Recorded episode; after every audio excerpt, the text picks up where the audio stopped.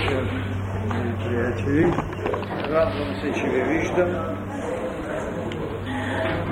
И всичката оная благодат, която носи небето, нека да съпроводи нашия път в тази годишното ни служение, тъй като тази година и в посланието, което се надявам, че имате вече е казано, че денът започна.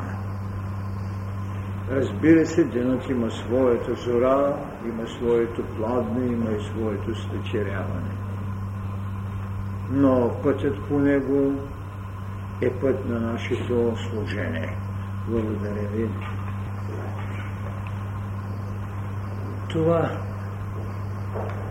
което трябва тази вечер с вас да споделя, то е продължение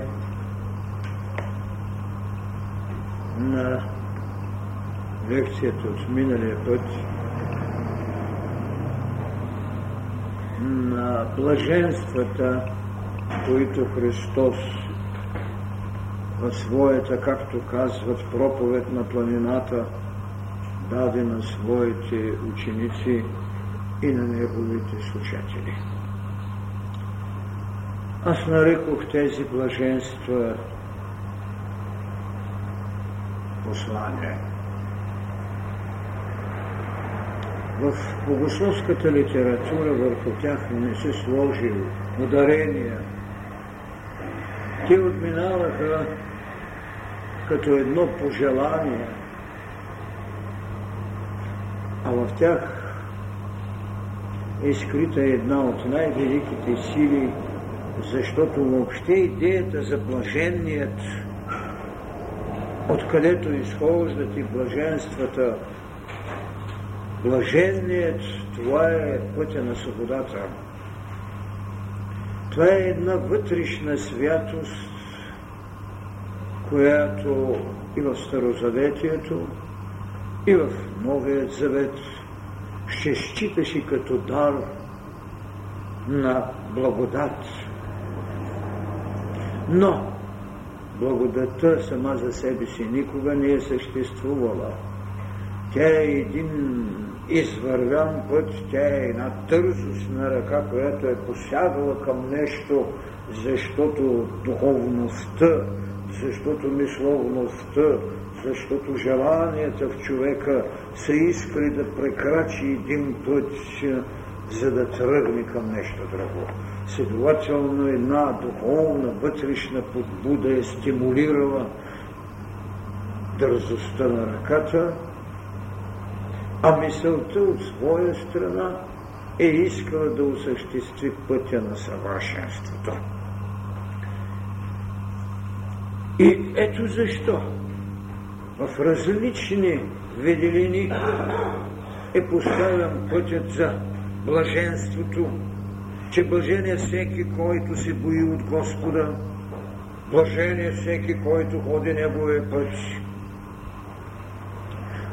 Блажен е оня, чието устременост към Господа прилича на оня бяг, който жаждата гони, събужда в душата на сърната, която тича към изворните потоци, за да отоли жаждата си, така казва псалмопевицата, аз, Господи, обръщам лицето си към Тебе.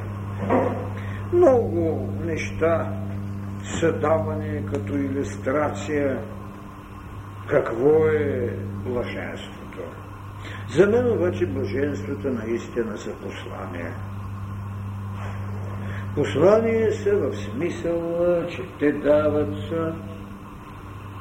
една вътрешна пулсация, за да можем, осъществявайки едно или друго от тях, ние да стигнем до това, което се нарича божествената даденост. Вътре у нас защото е казано, нали? Блажен, блаженни са гладните и жадните за правда, защото те ще се наситят. Това е блаженство, с което ще започнем и тази вечер, четвъртото блаженство. Гладни и жадни за правда, защото те ще се наситят. Виждате, че след като ние имаме жажда, след като имаме глад за правда, ние получаваме и съответното насищане. Но какво значи човек да има жажда и глад за правда? Безспорно, че властна е била още доктрината научите. И точно нея Христос е искал да смени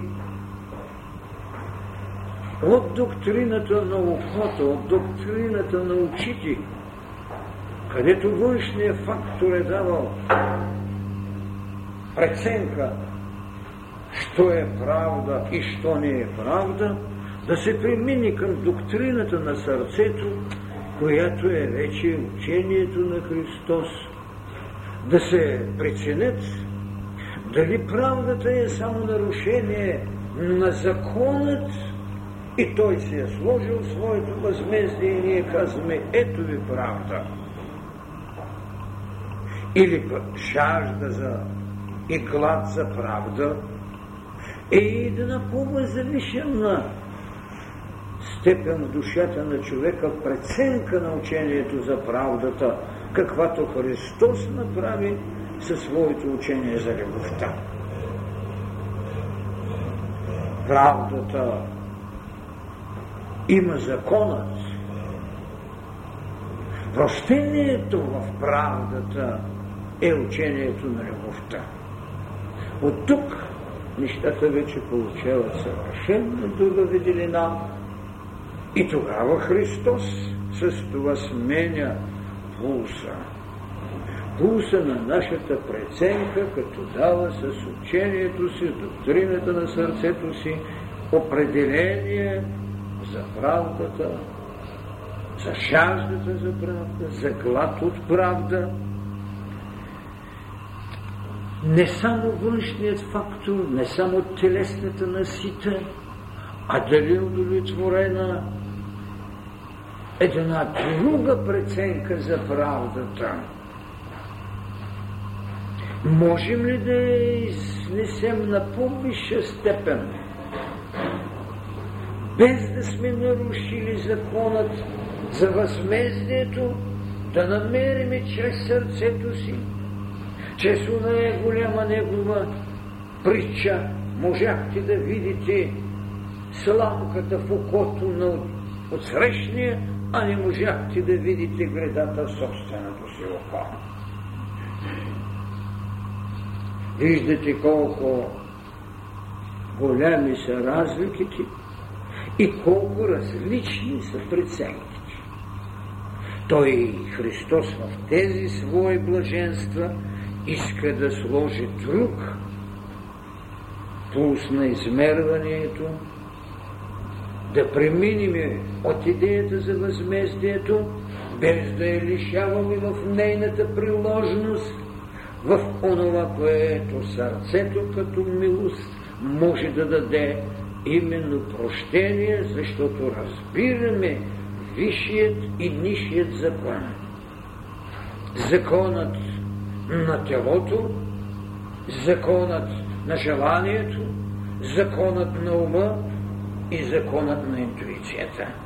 В такъв смисъл ние можем тогава да поставим правдата само когато е нарушена ли е неправда или когато е съпоставяме в съответната висота на своето духовно виждане, тя губи своята относителна тежест, защото през доктрината на сърцето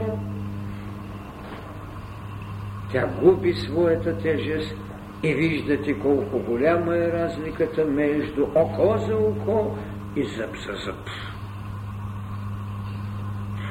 Ама око за око в законът на възмездието е и закон за правдата. Да, но в доктрината на сърцето и в учението на любовта е казано, ако някой го удари от едната страна, дайте му и другата. Така че виждате как може безстойностно онова, което до вчера сме считали важно за закона, днес в жаждата си и кладът си за правда да е сменил своята същност. Така че, когато ще говорим за правда, ние трябва да говорим и за правда на потреба на мисълта, правда на потреба на душата, правда на потреба на желанията. И в такъв смисъл ние трябва да кажем, че праведникът, когато е в учението на Христос, в смисълът, който Той ни дава в тази своя таблица на ерархии на добродетелите, праведникът, жадният за правда, защото това е събудено искане вече, то внася своя фермент, то променя нашата преценка, ще бъде наситен, ще бъде удовлетворен. И зато и казват, праведниците ще видят Бога.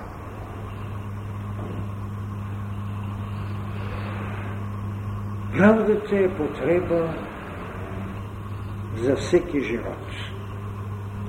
Зато и в религиозните системи тя е изначалното религиозно съзнание. Когато човекът се е освободил от стихийните божества, когато е започнала свободата на личното божество да мотивира поведението на отделния човек, излизат законите, излизат десете Божи заповеди, излизат правилата, по които трябва да се живее. Защото стихийните божества, органът на съпротивата, за да има развитие, може да покровителствува и едното, и другото. Погледнете само, когато четете Омера за Троянската война, вие ще видите не идеята за правдата, а просто поведение на присъствие на боговете на едната страна или на другата, защото едната богиня е обидена, че не се е даде правото, че е най-хубавата. А вече в идеята за единобожието, волята за цялостното продължение е идея за духовната вълна на правдата и тя създава едни закони, по които трябва обществото да се съобразява в своята еволюция. Но Христос слага един нов знак. Той дава съвършенно друга оценка. Той дава копнежът, не буквата, не силата на закона. Дава копнежът, който променя. Влаза в действие една друга сила. Това е душевната будност на човека, т.е. копнежът му за нещо, което е по-възвишено, а то от своя страна определя вече и възмездието. И затова казах изначално, как можахте да видите сламката в окото на отсрещния, а собствената си града не виждате? И как ги учи на другото? Обичай ближния си, но той прекрачва този прак на възпитанието към именно огнената сила на любовта пече врагът си. Така че събудената жажда, неотолената жажда за правда, ненаситения глад за правда са подбудителите, които карат душата ни да определи поведение, когато ще отсъждаме, когато ще даваме възмездие или когато ще искаме награда. В такъв случай тази душа, която има този купнеж, ще бъде наситена.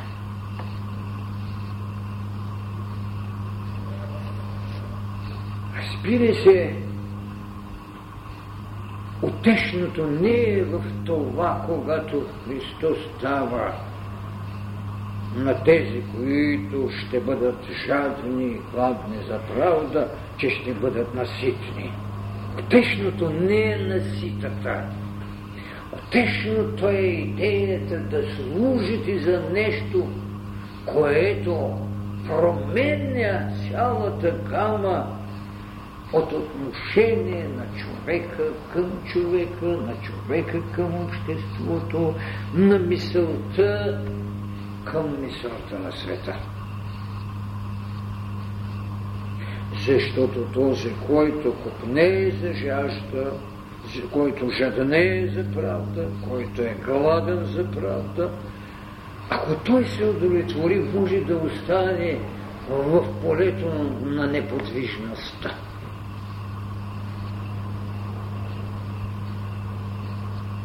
Тогава той няма да предвижи светът напред, защото блаженствата, които дава по-нататък Христос на откритото, не в тайните храмове, защото тайните посвещения бяха до времето, когато законът беше властен и не можеше благодата да бъде давана на света. Тя не беше давана освен в посвещенията. А проповедта на планината е едно велико таинство, една формула на посвещението.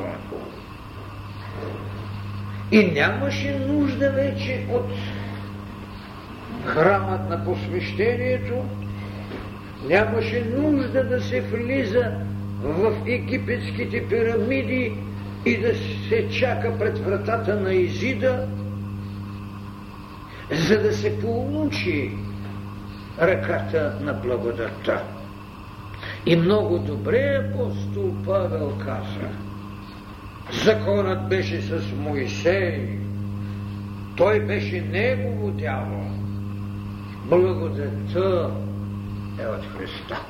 Разбира се за тази благодат, като вътрешно усенение на посвещение Всемирният храм на планината, много погрешно след това се мотивира като поведение в служение в някои църковни общини. Мотивира се само като чакане и благодатен дъжд. Не. Тази благодат, която Христос даде на планината с таинствата си, с блаженствата си, тя е благодат на пробудената душевност, която може да жадне, която може да гладува заради правда. И тя ще бъде наситена. Насищането не значи, че гладът е отолян. Това е възможност за нова динамика. И тук беше величието на Христос.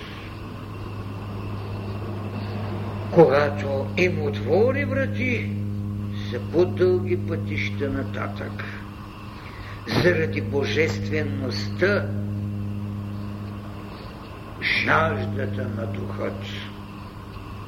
А мисълта ни, а душата ни е, които има чувство за будност към божественост. И за това копнежът е най-великото нещо, което много добре е казано тук. Блаженни гладните и жадните за правда, защото те ще се наситят. Така че правдата като живот за всяка твар. Тук тайните учения са поставили вече задължението на благодатно дареният за правда, а това не е най-висшето посвещение, отношение към всекиго. Затова започнах с словото. Как можахте да видите сламката в ухото на чуждия, а не виждате гретата в собствения си? Учението за правдата преценява, а Христос надмогва учението за правдата с вълната на любовта. Затова не казва оправданите или борещите се за правда, този, който е извързал меча на правдата, а жаднещия, гладуващия за правда.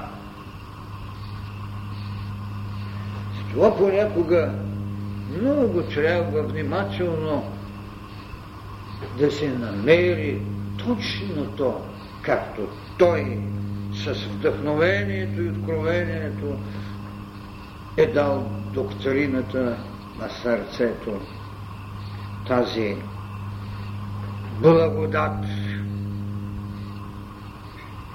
която само верският живот може да ни позволи да усетим, да познаем,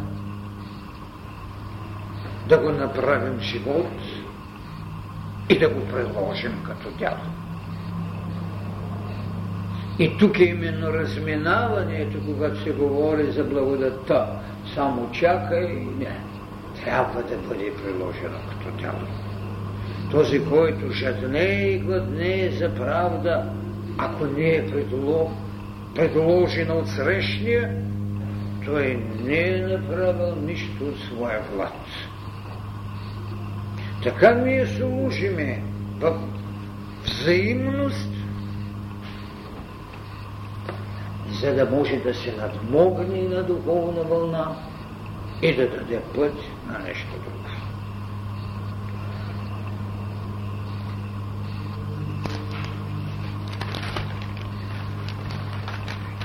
тъй като това, което той е дал на своите ученици там, е една магнетична школа, напоена с нейната висша енергия.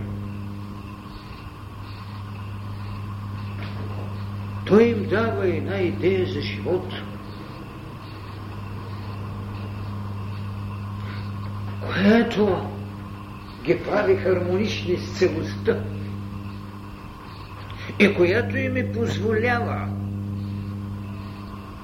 да взимат енергия в всемирността,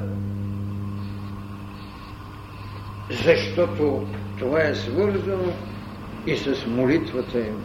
Това е свързано с идеята на милостта, но не милостта като дар, а като потреба на една душа, която е чака, която е иска, за която е определена известна милост.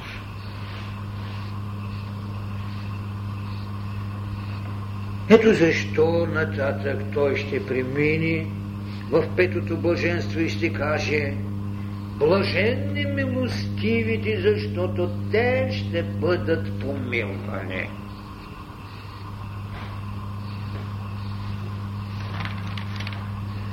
Това е една от много великите тези, които са вън от заповедите. Заповедта, която има категорично повелителният характер, не кради, не лъжи, не прободействай, не убивай. Както виждате, независимо от повелението, всичко човекът не е надмогнал или иерархията на човешките възможности не са достигнали до пълнотата им, за да не извършат това, което е забранено. Има нещо друго в идеята за милостта. И той не е казва като повеля. Блаженствата, които са послания към човекът и човечеството, не са заповеди. Те са бисерите, които ние сами трябва да изчистим или да ги нанижим на нишката за собствено гърлие, друг не може. Не може да бъде повелено на някой да бъде милостив.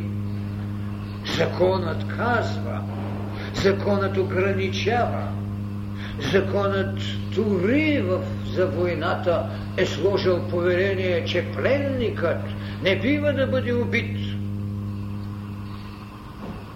Но милостта ти трябва да я проявиш от твоята душа, от твоята воля и от твоята ръка.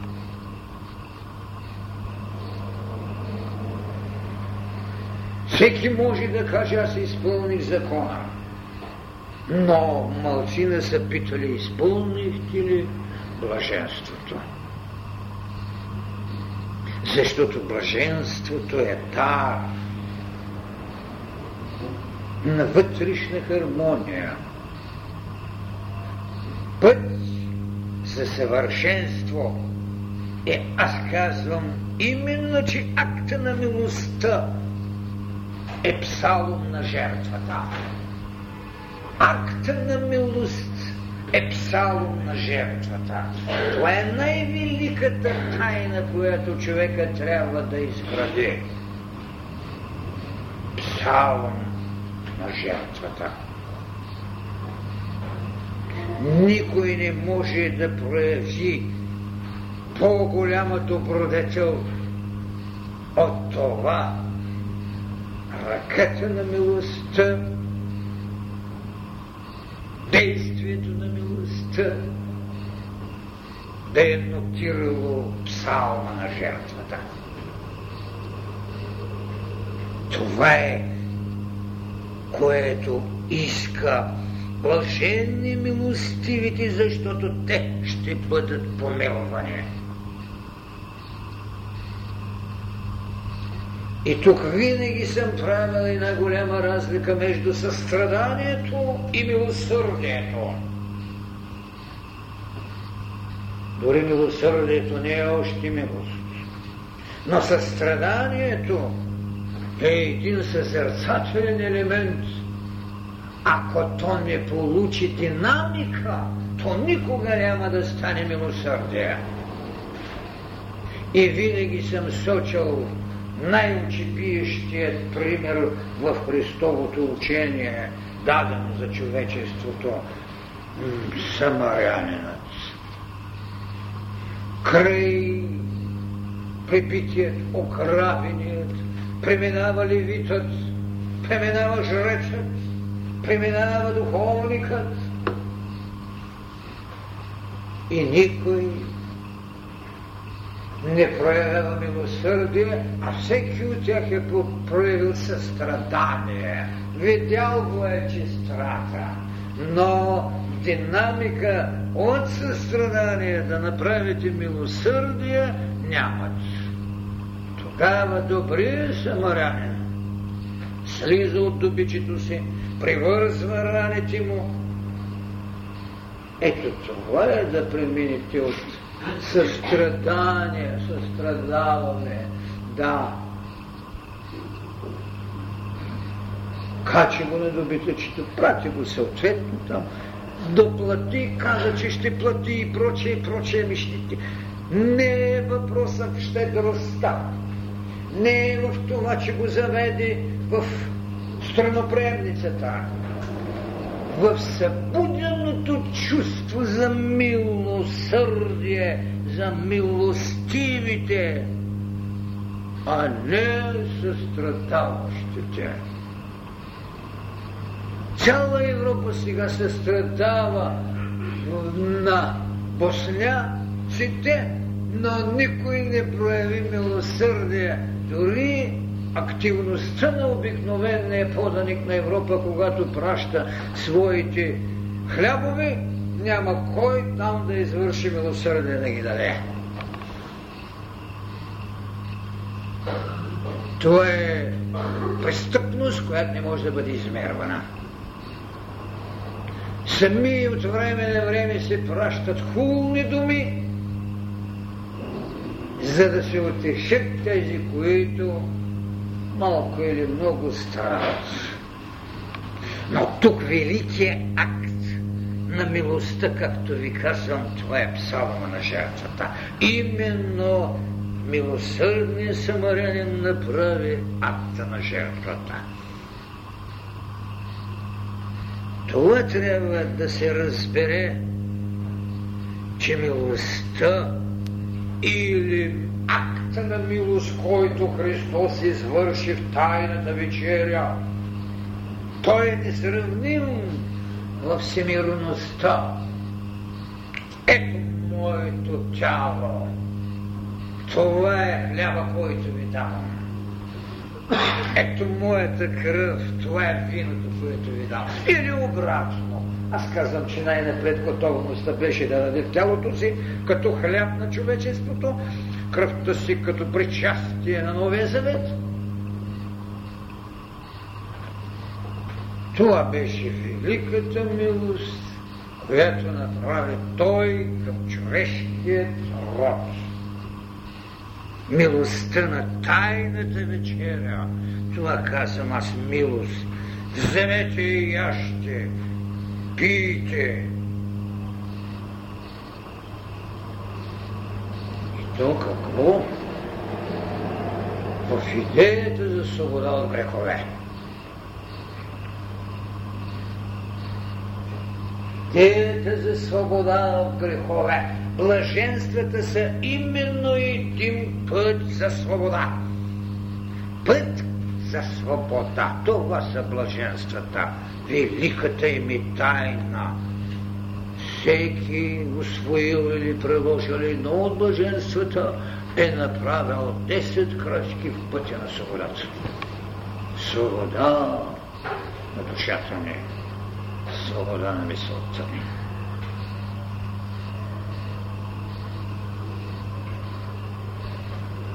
утешения, нещастия. Това е външната страна на въпросът. Но и тя има своята необходимост и тя играе решаваща роля. Когато подадена ръка на тромавец на хромия. Но помогне, това е отечна милост, за да не оскърбим, че човешкият живот има и нещастие. Ние не бива да го оскърбяваме, защото трябва да знаем, че той е съпровод, който е лично поведение, кога, къде и защо човека ще се отговори.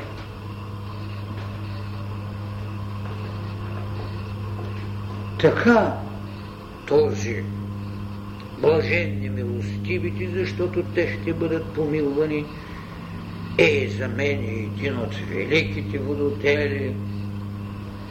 За своята тайна вечеря Христос го освети като вечност. Той направи най-великата милост. Даде себе си. И ако някой не се е почувствал помилван, това значи, че няма душевност за присъствие на една тайна вечеря. А цялият ни живот е една тайна вечеря. Всяка нощ можем да я правим тази тайна вечеря. И всяка нощ ние можем да кажем, дава ли ни някой хляб? Тоест, дава ли ни нов завет? Дава ли ни път, път Голготски, добре, път божествен, потребен. Това е великото блаженство. Блаженни милостивите, защото те ще бъдат помилвани. Това,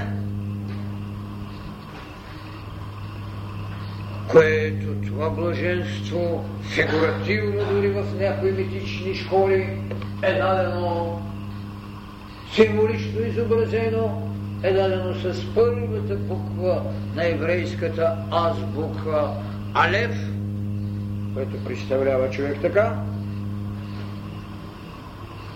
Защо?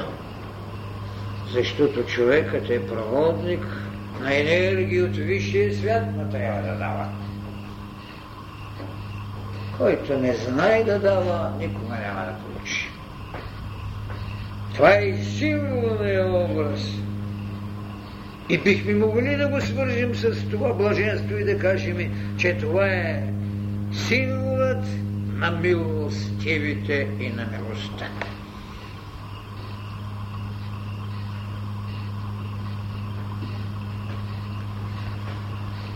Който не може да дава, щом взема, той ще се себе взриви.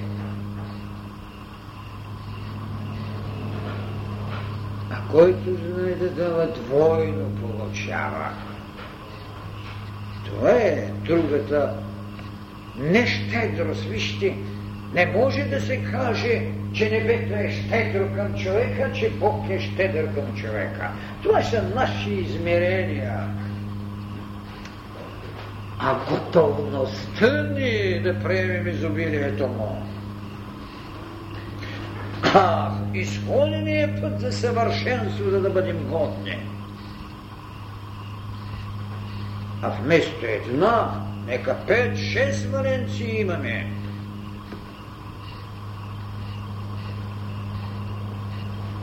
И ако има оставени ненамерени елементи в Менделеевата таблица, нека се заровим и да видим кой елемент е потребен за да имаме още по-голяма пълнота и щедрост на познанието, за да получаваме още по-голямо изобилие. Защото елемента, който липсва, явно е оставал известна пещера в душата ни. Там някой пещерен още стои. Той трябва да изходи дългия път, така ние трябва да попълним своята Менделеева таблица на блажено знание.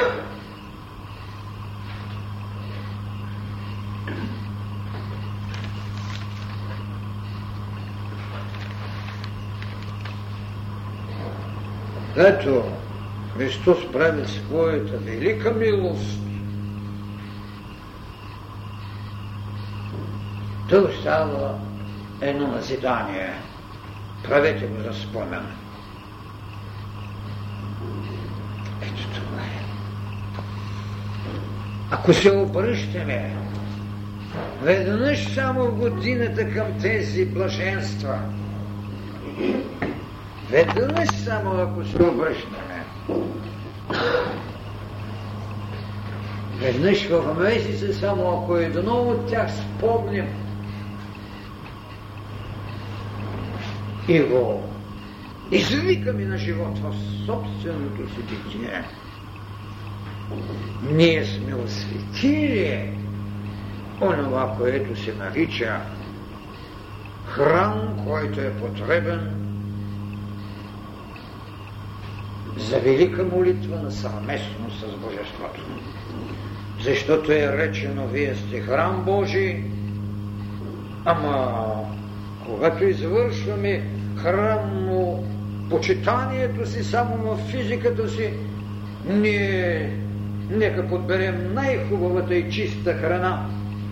Когато ще го извършим в храма на желанието си, нека пресеем желанията.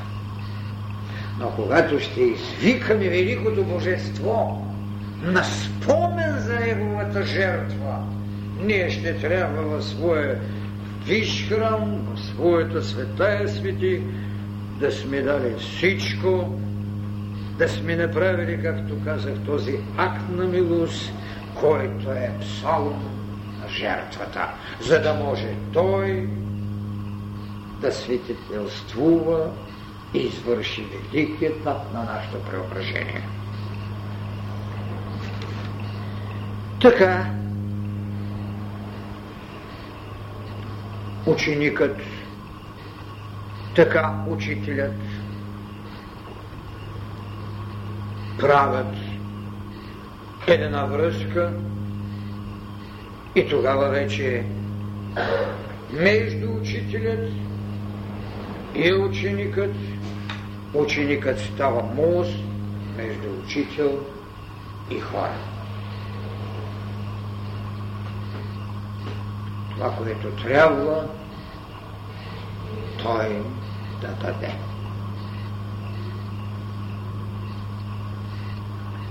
Ето защо другото блаженство, което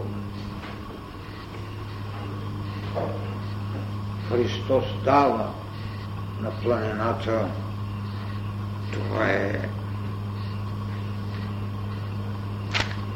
шестото, в което е казано Блажени чистите по сърце, защото те ще видят Бога.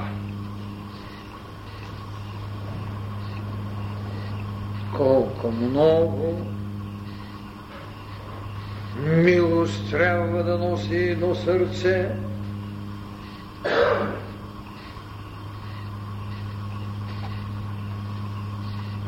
колко величие трябва да носи един дух, за да може да се види Боговидието, да се види Бог, Божеството. Милост искам, а не жертви. Милост искам, а не жертви. Е, как тогава? Само чистите по сърце ще видят Бога. Също така в световната култура и в Христовата религия това боговедение е демонстрирано, то е изведено вече от залите на посвещенията, извършено е пред световната мисъл, световното око на богоявление. И които имаха чисто сърце, видяха. Следователно пред човечеството е дадена не съблазън, а реална възможност да присъства на боговидение.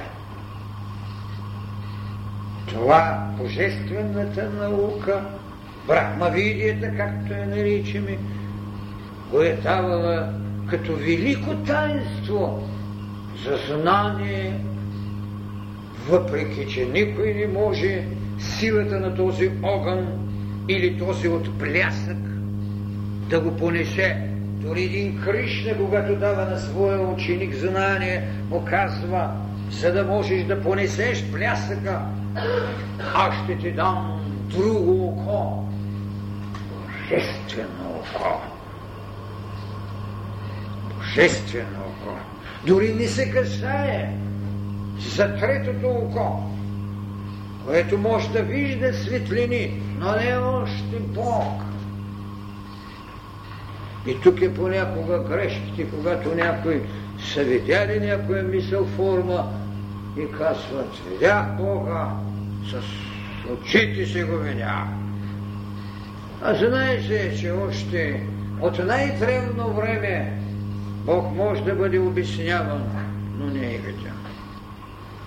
И Кришна добре го казва на своят ученик. Ето давам ти божествено око, защото не можеш. И къде е си данището? За една будност, за едно боговидение? Сърцето. Само чистите по сърце видят Бога. А какво е било сърцето? Сърцето в знанията, а дори и в Старозаветието е органа, който приема мисъл, органа, който има знание,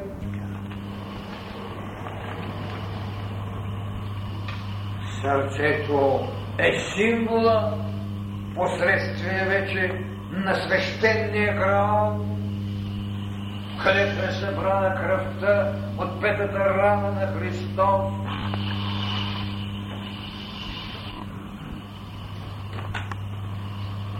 Сърцето е четвъртия център по схемата на събуденият кундалини,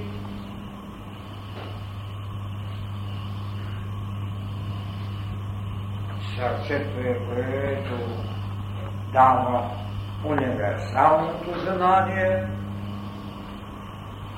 разбира се, не онова универсално знание, което дава седмец, но универсално знание за присъствие на нашата духовност в всемирност,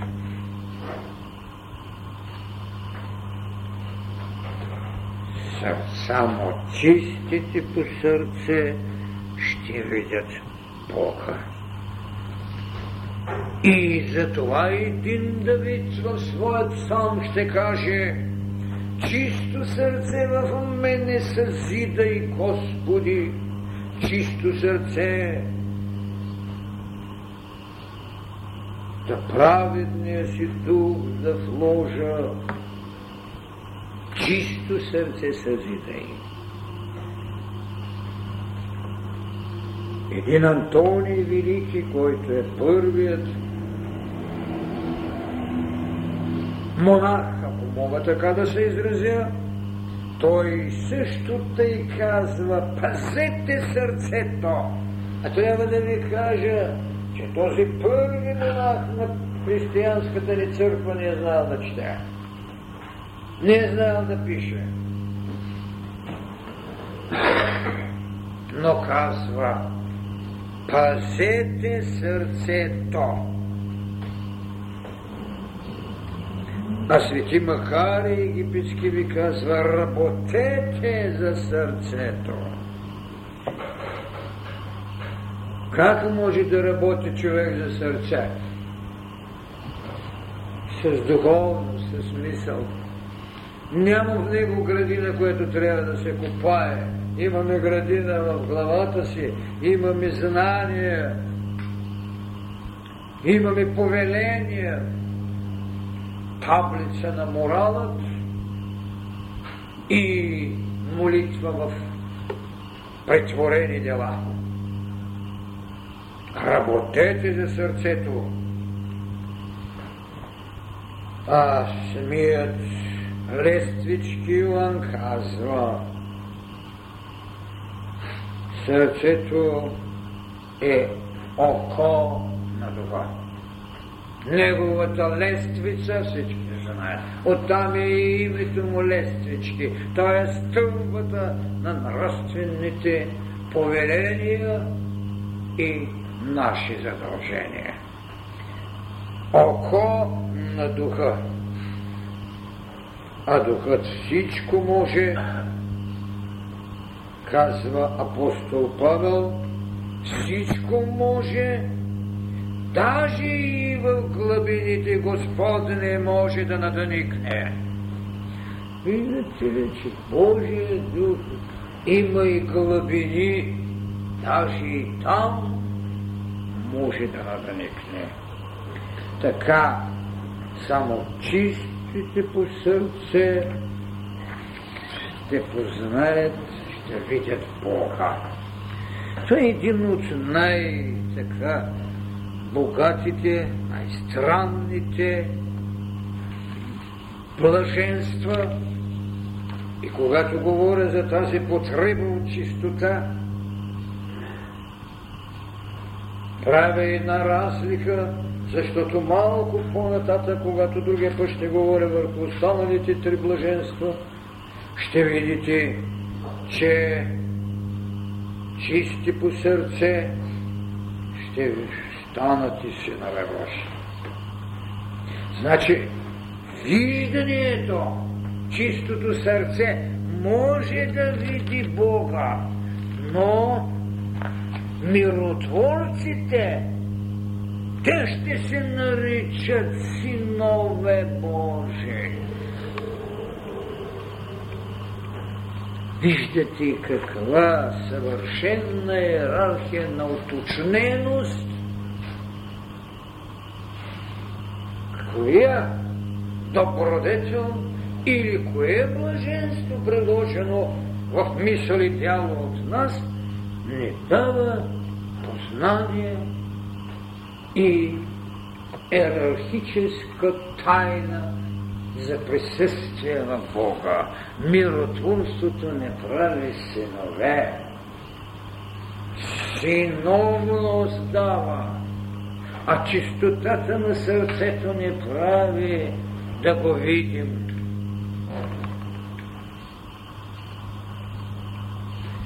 И виждате,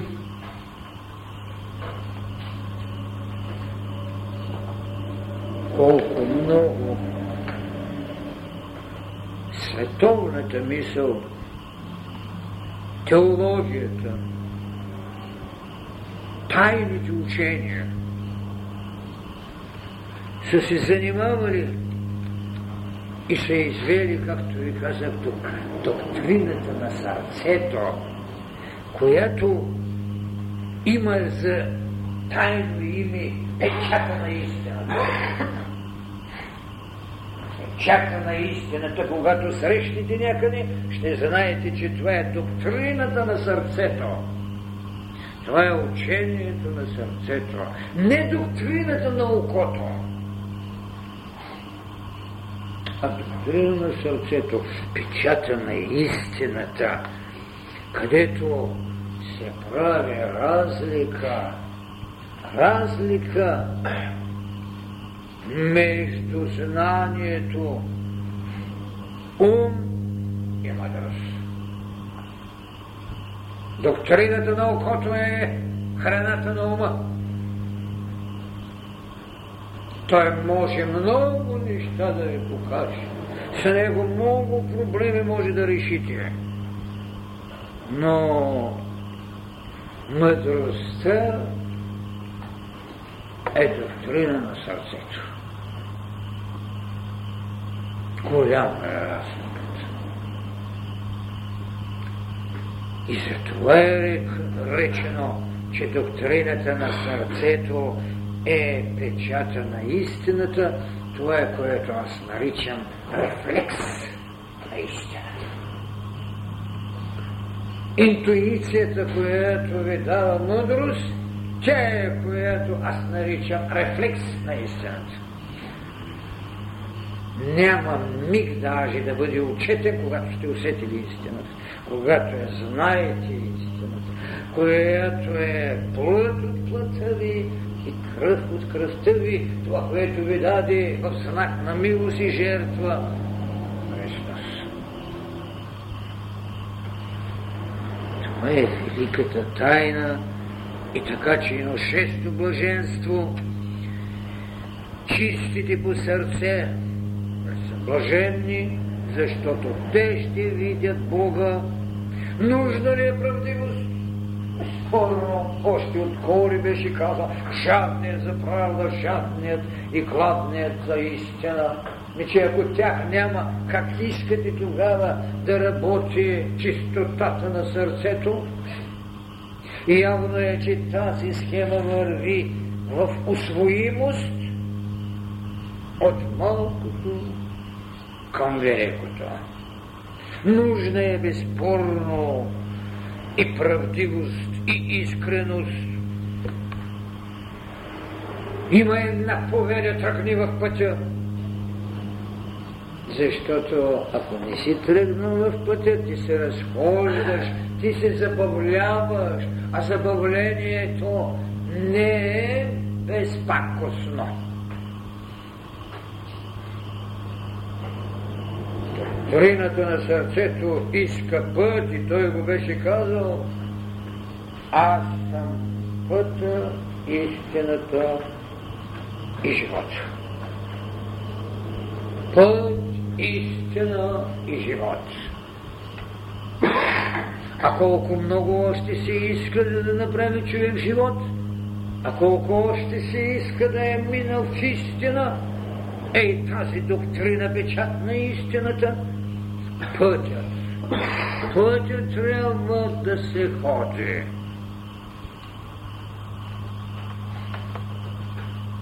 И е казано, че от доброто сърце, от добрата съкровищница на сърцето излизат добрите дела, добрите думи. И от лошото сърце, лошата съкровищница излизат лошите думи така праведникът ще види Бога. Боговидението е и степен в посвещението. И то втората необходима степен в посвещението. Първата е рождението, в което трябва да е в наличие благодатта на пратения. И затова винаги го казвам Рождество с главна буква. Рождение ще има, но рождествата са единствени. Рожденията са историческа потреба на народът. Рождеството е духовна необходимост на еволюцията за съвършенство. Ето така трябва да се разбере този велик момент на обновление,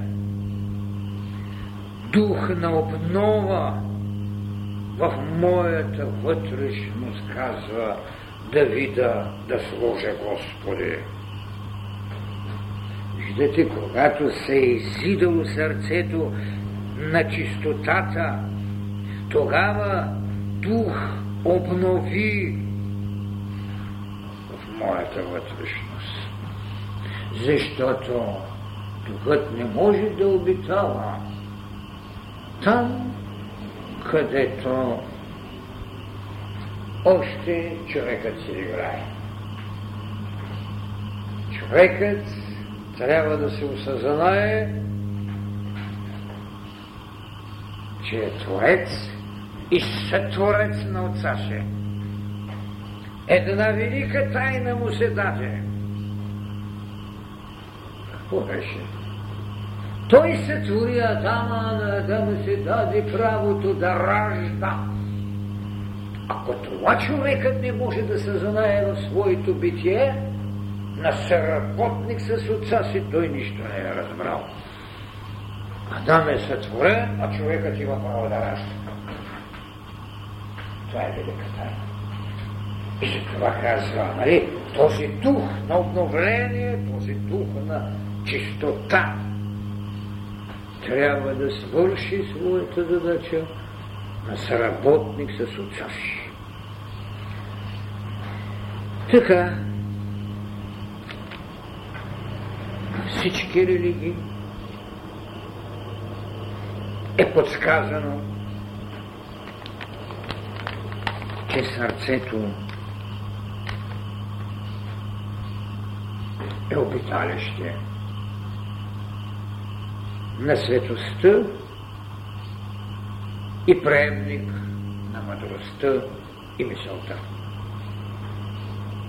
Човечеството безспорно ще премести своите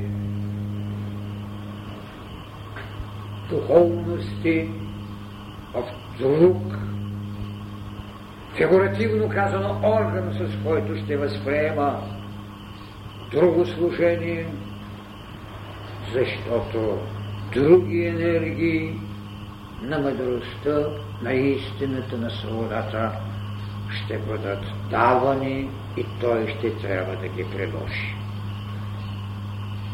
Тогава великото блаженство, блаженни чистите по сърце, защото те ще видят Бога, ще бъдат голямия принос на съработниците на Отца в великата мисия за мъдрост, истина и свобода. Благодаря ви, приятели.